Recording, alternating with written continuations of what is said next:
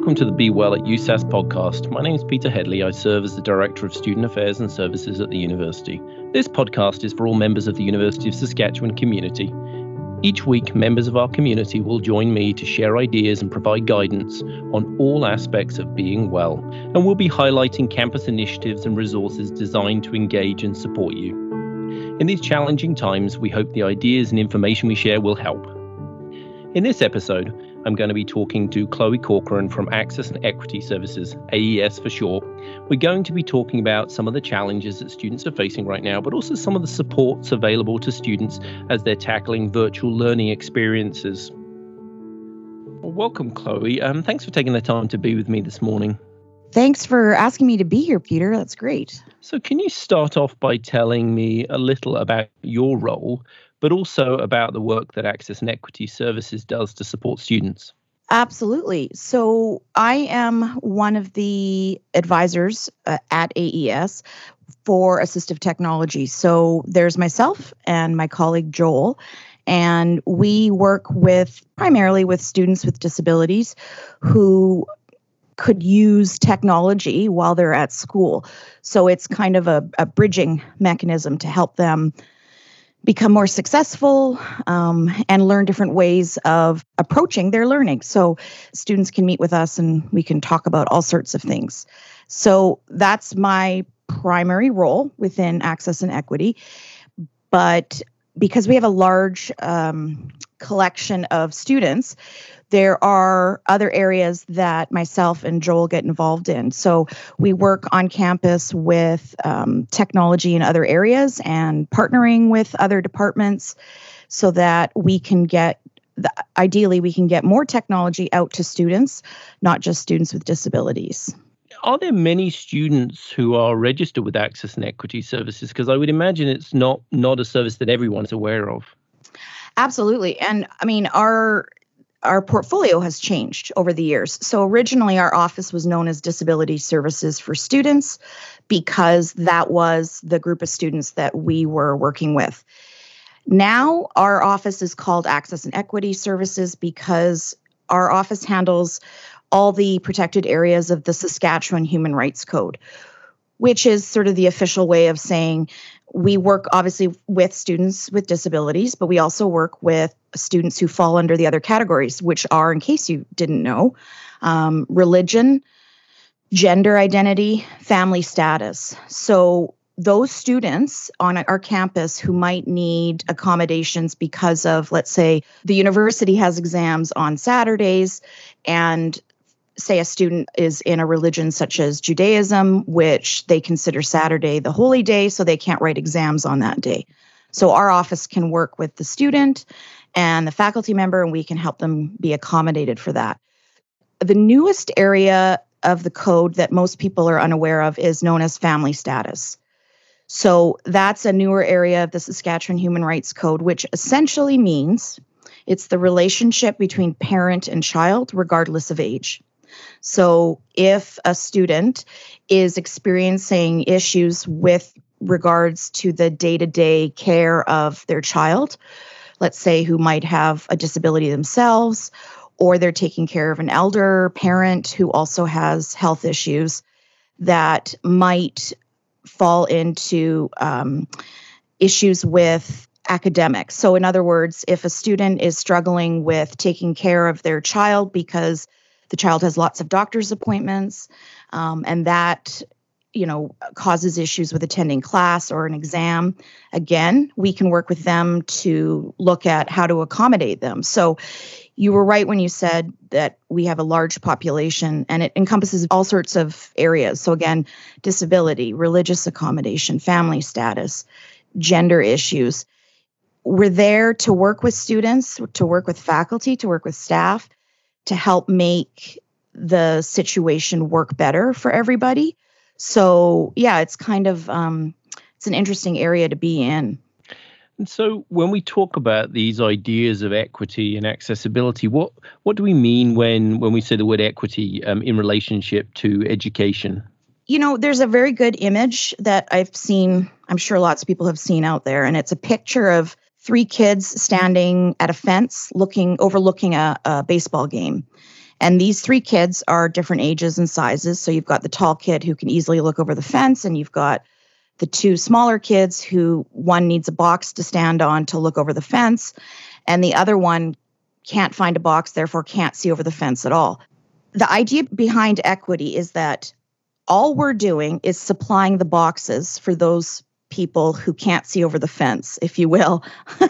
and what I mean by that is we're leveling the playing field so that all students can be given the opportunity to start at the same level. So we're not giving students with disabilities, for example, we're not giving them an advantage, i.e., making it even more inequitable. We're trying to make the system equitable so that everybody has the same opportunities to get educated. And when you have a disability, for instance, you're already starting off at a disadvantage. So, our role on campus is to help bring you up to the same starting point as the rest of your classmates so that you're not dealing with the disadvantage of your disability, the disadvantage of your family status, because you have to take care of your elder sick parent, uh, the disadvantage that you are part of a religion that means that you have to miss certain outings of your class, etc.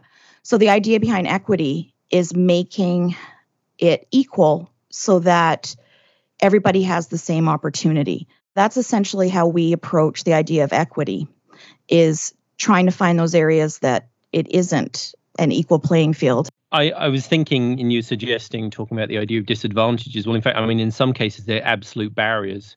You know, a lot of people here um, and from families and students that they feel they couldn't come to um, post-secondary institution for education that it, that it wouldn't work for them it's just too big a barrier. But i think i hear you saying that actually this this team is absolutely designed to support that type of student to say well no this is this is entirely achievable with with our support absolutely with our support Absolutely. And it and it may not necessarily be us doing it. It may be a matter of us introducing the student to their other areas of support on campus.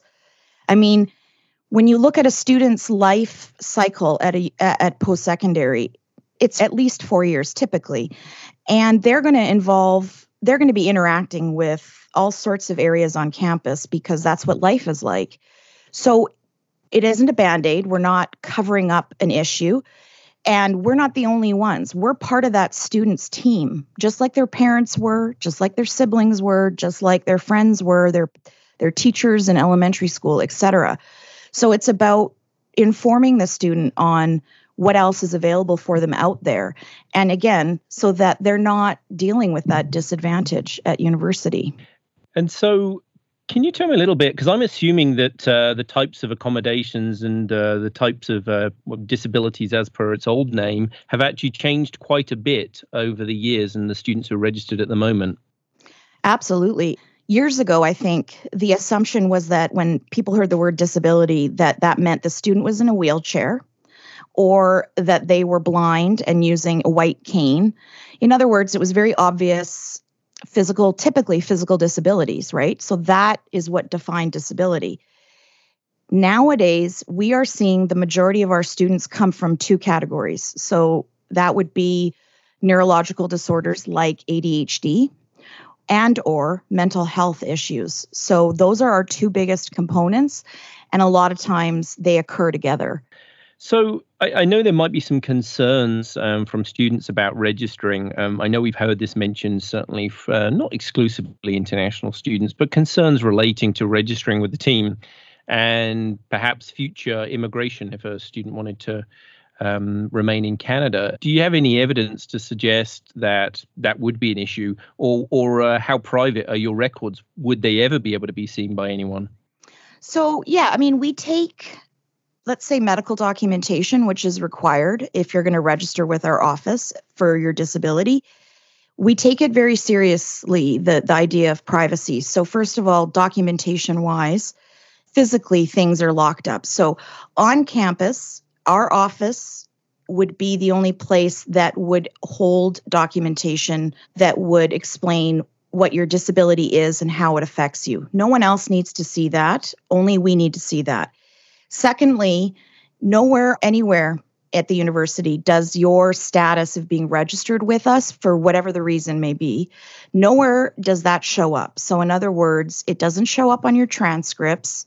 You don't have a special code allocated to you. There is nothing that someone external would be able to see that would indicate to them that you were registered with our office.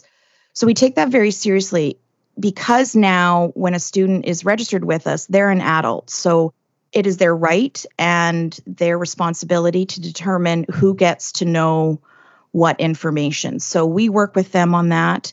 And at the end of the day, it's left with the student to decide who they inform and how they inform them. So yeah, it's it is left with the students. And with regards to your question about, you know, could it come back? In my words, to haunt them at a later date. Again, no, because if the student has chosen not to share that information with anyone else, then no one else will know about it. So it shouldn't impact them, you know, whether it's visa related or otherwise. The only time I should say that it might come up is in regards to things like student loans, where a student with a permanent disability might be on a reduced course load, which means they can study at less than full time, like other students on student loans, because of their disability. So sometimes we have to work with student loans on that. But again, the student starts that process and they give us permission to interact with student loans. And I think that confidentiality piece is what we do through and through, but it's it's important that people hear that. So perhaps we can turn our attention to the the current situation because both you and I are sitting in our homes, which we typically wouldn't do right now. Can you tell me a little about uh, the way that the Access and Equity Services team is working right now, um, particularly in relationship to the upcoming spring and summer and even fall terms? Um, how students can continue to engage with the team? Absolutely. So, yes, um, the fact that we're at home doing this is unusual. The nice thing about it, though, if you want to flip it, is that when I say we, I mean literally everybody in the world for the most part. We're all doing this. We're all at home. We're all struggling trying to figure out ways to redo or looking at new ways of doing what we do on a day to day basis. And that goes the same for students. So we're all struggling with new ideas and new aspects and you know new approaches to things mm-hmm. which change and newness is always a struggle i think whether you have a disability or not.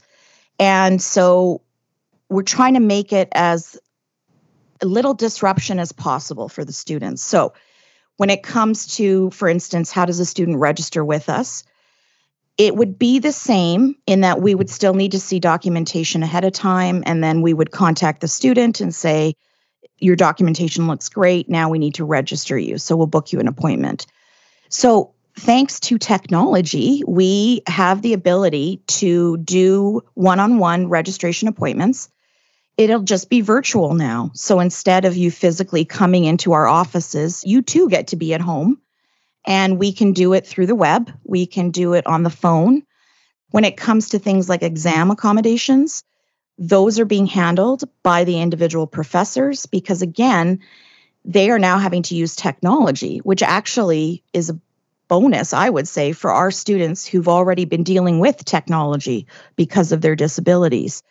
So, again, because it's 2020 and we have access to some pretty good technology out there, there shouldn't be a lot of hiccups as long as you have internet access and a device to somehow get in touch with us, and then we go from there.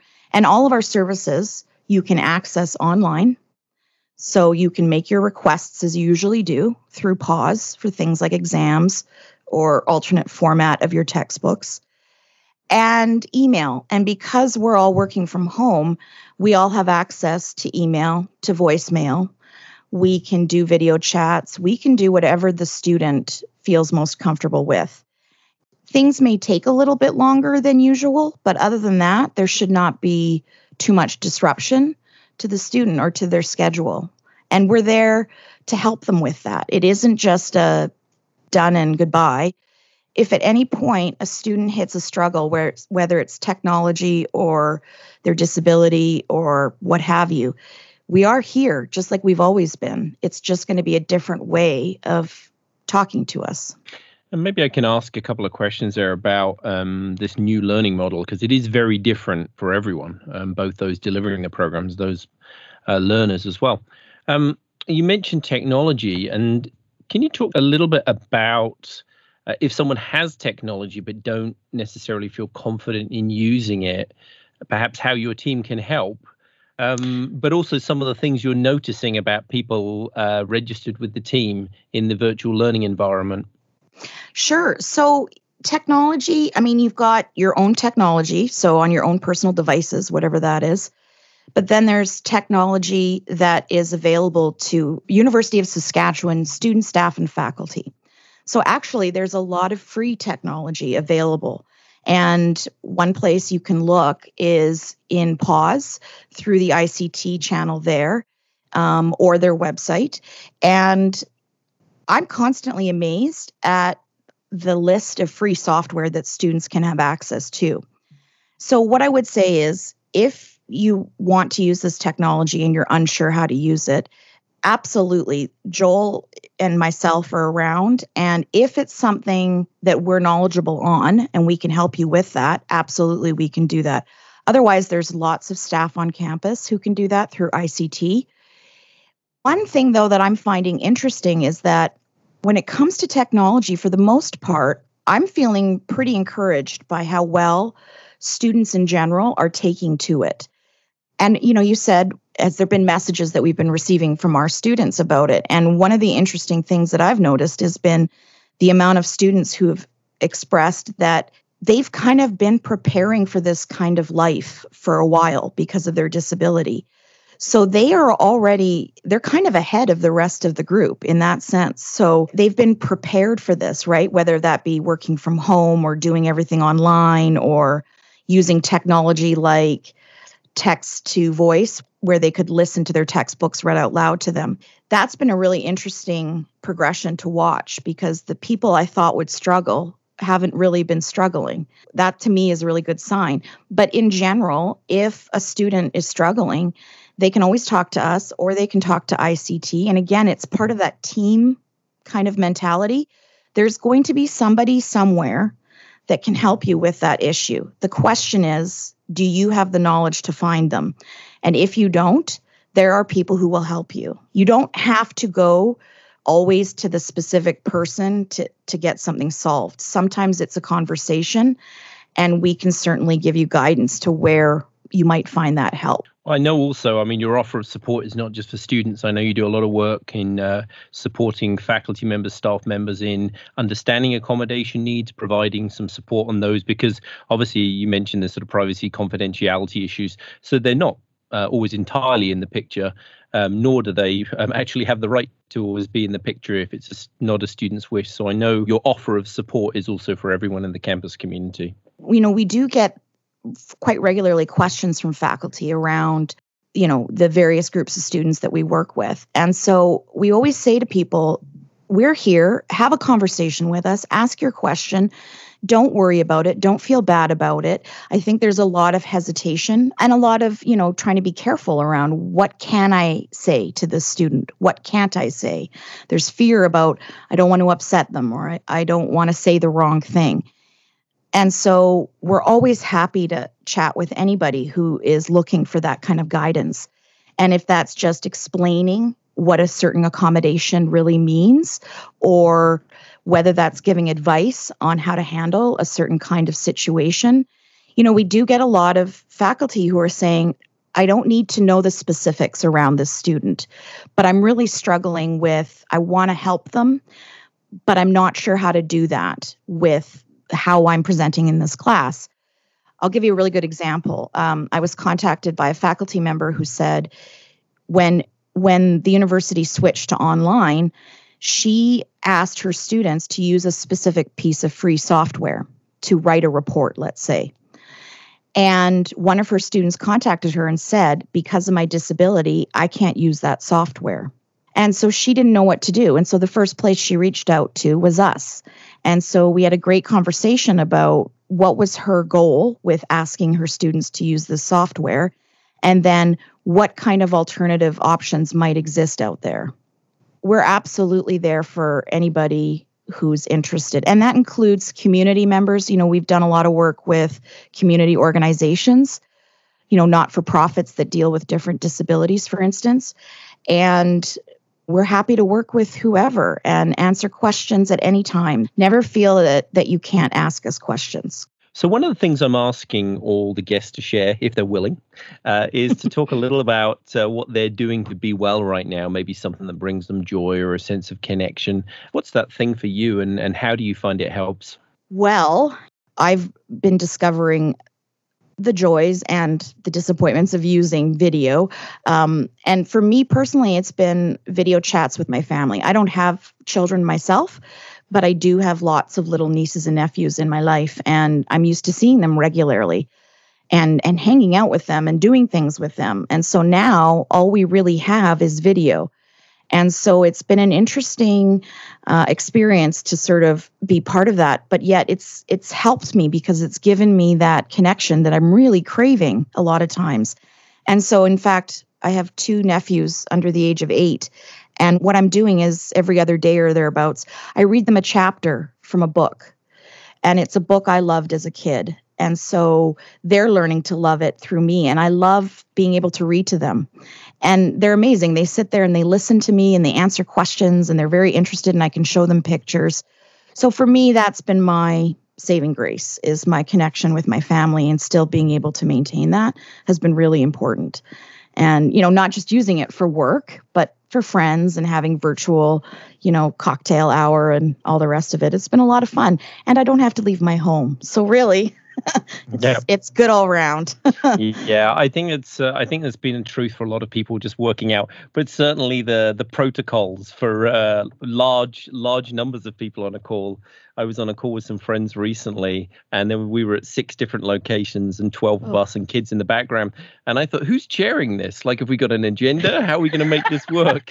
who's um, taking the notes? It was just it was just a complete free for all. So certainly, yeah. I think it's an interesting one. And even us talking today, and it, one thing it's made me uh, is way more mindful of letting people speak and finish. You know, um, I'm sure that we're not as careful uh, and respectful as, as we could be in day to day life. And it's making me way more mindful to give people the space. And absolutely, reading with my own children has been something that brings me enjoyment, and and hopefully them. Um, they seem to they seem to be happy. But I so think so. I think a lot of adults remember when their parents read to them. You know, it's it's a memory that you really do hold on to, and if you reread those stories as an adult, it kind of brings up the memories of the voice and and what it felt like to hear those words and and everything else. So yeah, it's interesting. And you know, talking technology, that's been a learning curve for everybody is learning how our conversation is very different on video than it is on a phone, let's say.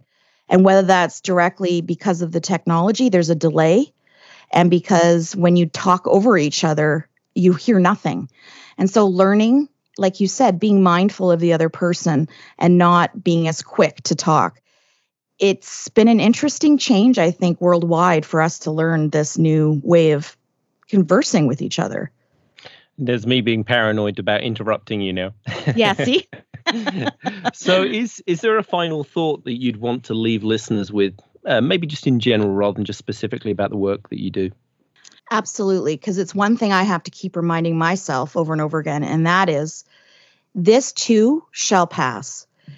Uh, I think we need to remember that whether or not things are going to change, which they probably are, let's be honest, but it's this will pass. This isn't forever. Things will change. We will get back to some form of our own normalcy, which will have changed as well. But we're all in the same boat. And I think it's important to remember that it isn't going to be this way forever. Who knows what it's going to be, but it, it isn't necessarily going to be this way. So it's important to just keep reminding ourselves of that and that we're all in this together for the first time in ever, I think, really, as a world. We're all in this together. I think it's a really great message to end with and actually links in with a lot of what you've already said. Well, listen, thank you so much. I know you um, how busy you are and the team is at the moment, so I really appreciate you taking the time to spend uh, with me today and to share those thoughts. Well, yeah, it's been my pleasure. Thank you for asking me and for including me. Yeah, thanks. Thanks for listening to the Be Well at USask podcast with me, Peter Headley, and thanks again to Chloe for joining me and sharing. Registered students can connect with the AES team by phone or by email. The links are listed in the podcast details. Please check in again for further episodes and more content related to USask supports. Subscribe and share this podcast. We're currently on YouTube and Spotify. We'd also love to hear from you, so please post comments and questions and we'll look to include them in future episodes. Also, if there's a person you'd like to see as a guest or a topic you'd like us to cover, please let us know. In the next episode, I'm going to be talking to Sarah Sotvet, the manager of Student Residence Life. We're going to be talking about how the Residence Life team on campus has responded to the current COVID situation and the ways in which they're keeping students in residence safe and supported at this time. So until next time, stay safe and be well.